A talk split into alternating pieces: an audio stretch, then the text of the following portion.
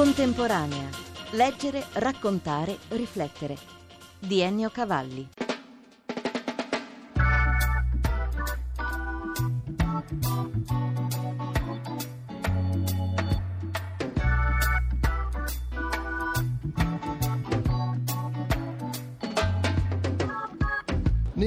Come si fa a decidere di pubblicare libri che si intitolano La ceramica egizia e altri scritti sull'Egitto e la Grecia, dal panteismo ontoteistico alla teologia infinitesimale e poi classici come Mario Soldati, Guido Piovene, Giorgio Manganelli e anche poeti nuovi, romanzieri nuovi come si fa a unire tutto questo essendo un piccolo editore ancorché di grande qualità? Coltivando uno sguardo, uno sguardo editoriale che è volto alla scelta di quelli che possiamo chiamare i libri necessari. E i libri necessari non sono soltanto quelli nuovi, ma anche quelli che hanno avuto un rapporto con grandi intellettuali, con grandi scrittori. Normalmente la ricerca e le l'edizione di libri inediti di grandi autori è un elemento che l'editoria attuale non coltiva più. Chi la segue oltre ai singoli lettori? Le biblioteche, vero? Soprattutto le biblioteche, soprattutto chi è attento a un certo tipo di Novecento e a un certo tipo di classico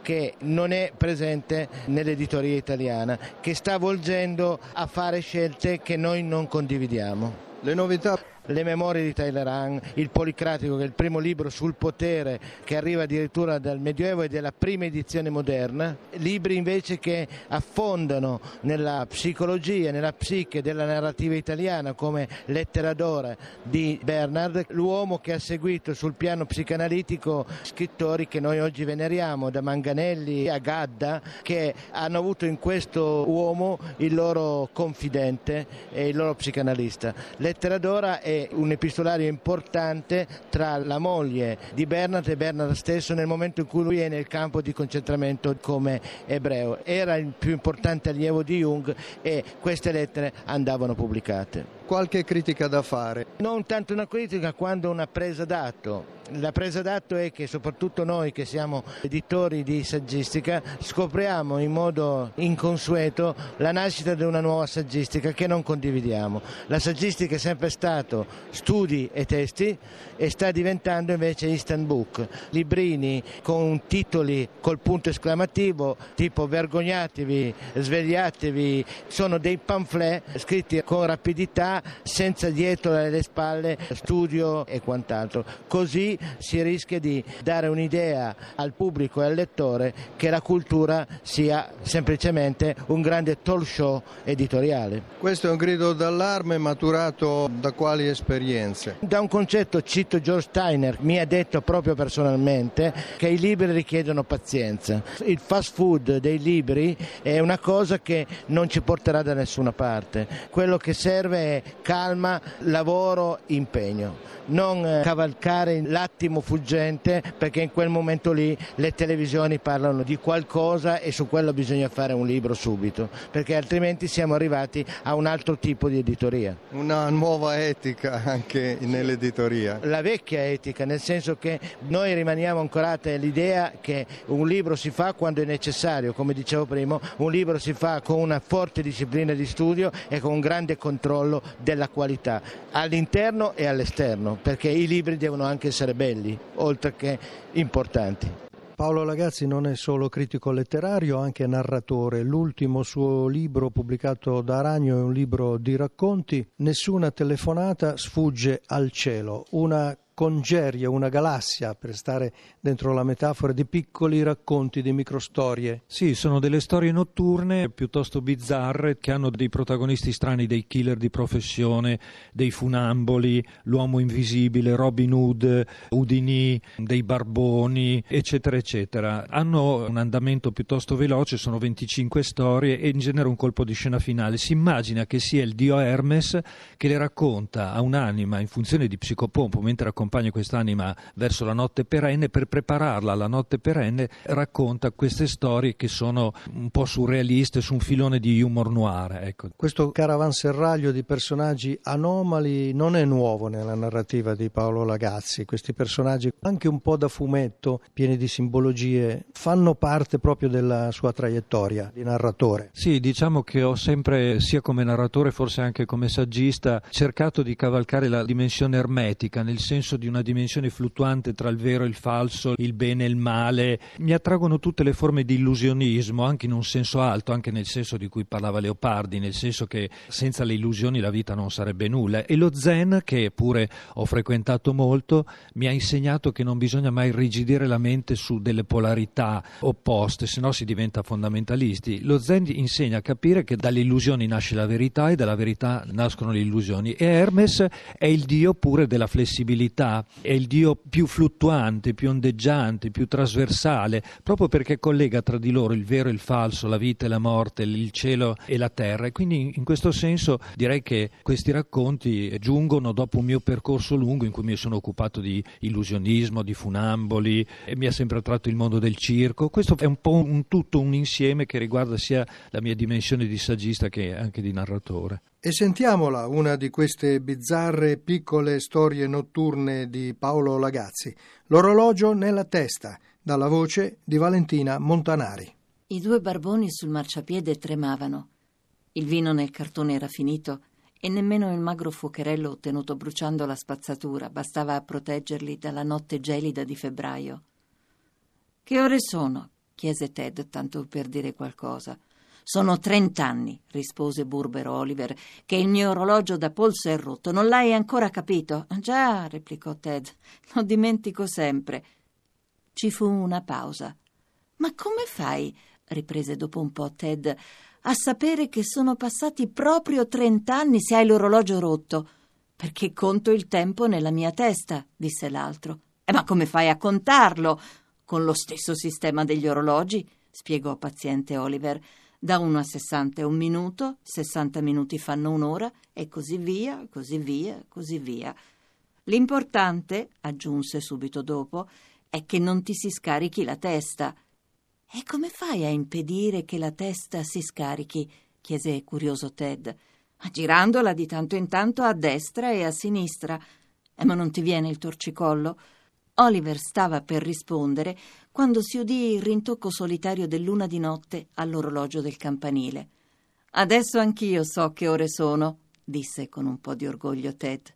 È ora di dormire. No, io non posso, replicò Oliver con l'aria vagamente ieratica di chi ha un compito importante da affrontare, una bandiera da sostenere, una fiaccola da tenere accesa nella notte. Io devo stare sveglio. Se no come faccio a contare? Se tutte le notti dormissi, perderei completamente il contatto col tempo. Detto questo, si accovacciò vicino al fuocherello ormai in via di estinzione e in pochi secondi cominciò a russare. Scompare un orologiaio a Torino e subito si mette in moto un meccanismo pieno di misteri. È lo spunto del romanzo Indigo edito da Nino Aragno di Roberto Carretta e Renato Viola. Romanzo a chiave con una Torino tutta da scoprire. Roberto Carretta. Sì, romanzo a chiave che non è un modo solo per fuggire all'etichetta del giallo, ma significa che il romanzo è costruito in un certo modo con una chiave che si intreccia all'intreccio, non è solo un gioco di parole, che è fondamentalmente legata a Torino, alla città alla struttura della città, alla sua storia che si fa pietra, si fa impianto urbanistico. Al di là del plot appunto c'è questa Torino non solo esoterica ma piena di fascino metafisico. Renato Viola. Noi volevamo un po' sfuggire ai cliché della Torino, quelli più conosciuti, cioè la Torino magica, quella del triangolo maledetto, esattamente come la Torino post-industriale o ex città fabbrica. Torino è una città che per sua natura, per come è costruita, per la pianta romana che ha, per questi viali viali lunghissimi che danno delle prospettive pressoché infinite, è una città che ha affascinato per esempio De Chirico. La città in sé è metafisica e i suoi abitanti tendono a vivere in questa atmosfera rarefatta e sospesa. Fruttero Lucentini torinesi insegnano romanzo scritto a due mani. Romanzo scritto a due teste e a due anime. È stata un'idea coltivata assieme, raccontata prima che scritta l'uno all'altro, passeggiando per le vie di questa città e inseguendo un'idea originale molto scarna che poi è andata proprio arricchendosi e svolgendosi sotto i nostri occhi, non è un'immagine retorica, mentre sviluppavamo la trama. Siete amici da tempo? Ci conosciamo veramente da ragazzini, ci siamo conosciuti a scuola, alle superiori, in prima superiore e poi l'amicizia è sempre rimasta, abbiamo seguito strade diverse nella vita e poi ci siamo ritrovati. Il titolo Indigo fa venire in mente la parola indagine, ma non è questo il vero senso. C'è un gioco di parole su più piani, è una parola accattivante che incuriosisce, ricorda l'indagine, ricorda un famoso brano jazz, un indigo, la cui atmosfera un po' melanconica ben si adatta al nostro romanzo. Facciamo un esperimento. Chi vuole leggere l'inizio del libro e chi la fine? Allora, parto io, l'incipit. Le auto scure sono più silenziose, si confondono con la notte, scivolano nel buio come predatori. Anch'io mi confondo con la notte, forse per questo mi hanno scelto. Questo era Renato Viola, adesso Roberto Carretta ci fa sentire il finale. Ovviamente non l'ultimissima pagina perché se no Si svela il meccanismo. si svela qualcosa, ma una frase particolare sul tempo, essendo un orologiaio il protagonista, che potrebbe ben identificare il cuore di questo racconto. La nebbia scorre lentamente come nuvole basse. Brian guarda il campanile e poi il suo orologio, sono le tre. Forse Joe c'è un'altra spiegazione per tutto questo. Quale? Arretra le lancette, oggi entra in vigore l'ora solare. L'ultima porzione di tempo non è esistita. Questo è un libro d'esordio, un'opera prima. Sì, esordio narrativo, sì esatto, come coppia narrativa. Prima c'era stato un libro di saggi. Parallelamente c'è un saggio sul cibo come soggetto simbolico della pittura, delle traduzioni di Robert Darton ad esempio fatte assieme e per quanto mi riguarda sempre saggistica. Avete intenzione di continuare a scrivere a due mani? Sì, perché ci è proprio piaciuto. Per me poi è stata davvero un'esperienza totalmente nuova, perché mai avrei pensato di fare il narratore. Dico una banalità, l'alchimia che si è creata sia nel pensiero, nella costruzione e poi nella redazione di questa cosa è una cosa che mi ha molto divertito a prescindere da ogni esito editoriale. E quindi sì, abbiamo intenzione di continuare il progetto. Torniamo a Nino Aragno per parlare di una novità in uscita. Si tratta di poesia. Chi mi trova mi avverta di Pier Mario Giovannone. Aforismi, massime, dilemmi, acutezze a catena di questa portata. Sogno o son questo? Io esiste? Inutilmente volli, porco boia, tirar le fila prima delle cuoia. Aragno deve aver sorriso per primo leggendo queste pagine arricchite dai disegni di Alexandra von Bassewitz per poi decidere di pubblicarle. Questa scelta su Giovannone è una scelta nuova perché non ci possiamo dimenticare che una certa poesia e una certa letteratura italiana ha fatto del gioco verbale e del gioco poetico un elemento essenziale. Vorrei citare Palazzeschi e in qualche modo anche Fraiano, laddove l'aforisma ha la pienezza del concetto e anche la pienezza del discorso poetico. Certo, da Marziale in poi sono tanti gli esempi e gli stimoli di questo tipo di letteratura con un suo genere di provocazione e di estetica. Una delle brevi composizioni di Giovannone ricorda la voglia di gioco di Palazzeschi e dice così avvolgo un pollo allo spiedo in un tappeto volante e te lo mando fumante. Il cantautore Gianmaria Testa nella postfazione parla di fotografie fissate da un attimo abbagliante di magnesio, lasciano un bianco e nero duraturo pieno di colori immaginabili. Non è strana questa postfazione di un autore che oggi fa della qualità della canzone, della qualità del suo impegno culturale. Parliamo di Gianmaria Testa. Che peraltro in questo Kosovo cuneese siamo tutti qui noi, noi poi alla fine insieme per dire a Paolo Conte. Piemontesi di resistenza. Esattamente, cioè credo che oggi la vera resistenza stia sui margini come stiamo noi e cito qui anche Slow Food, no? Petrini è un nostro conterraneo dove noi stiamo continuamente e pervicacemente cantando fuori dal coro perché non ci stiamo alla globalizzazione, alla indicazione di perdere la propria identità culturale, direi quasi antropologica, in funzione di essere tutti uguali, ma in sostanza di essere tutti sottomessi. La resistenza è questa, salvare alcune particolarità sperando di fermare la caduta globale perché per noi la globalizzazione è una caduta globale. Insomma, chi vi trova vi avverta, per parafrasare il titolo del libro. Trova ci avverta perché se ci avverte avrà modo di trovarci insieme precisi ed amici.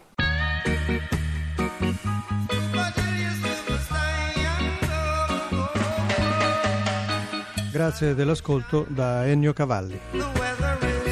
Per riascoltare questa e altre puntate www.contemporanea.rai.it